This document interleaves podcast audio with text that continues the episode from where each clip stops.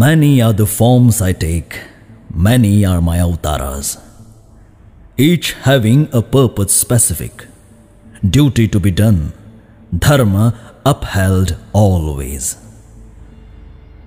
Remember, I promised a long time ago. Whenever there is adharma, when the good needs protection, I will come.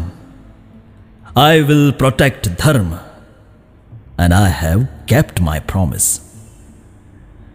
To save the Vedas, I came as Matsya, and to hold the Mandar as Kurma.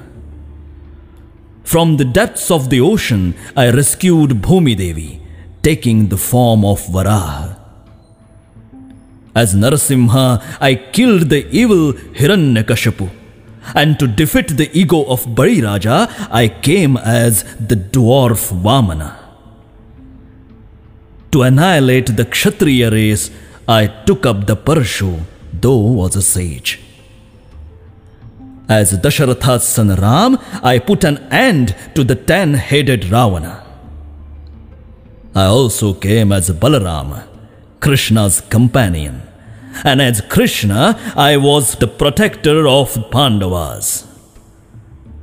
As I have promised, I will come in Kali Yuga too, to destroy the wicked and the vile and protect the good and virtuous.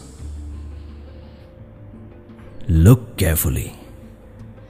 Understand properly. Each avatar of mine has something to convey.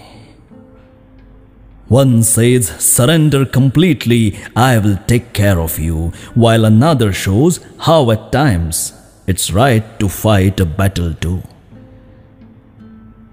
When you look beyond the forms, you will certainly realize that each form is infused with one pulsating tattva, the all pervading consciousness that is me.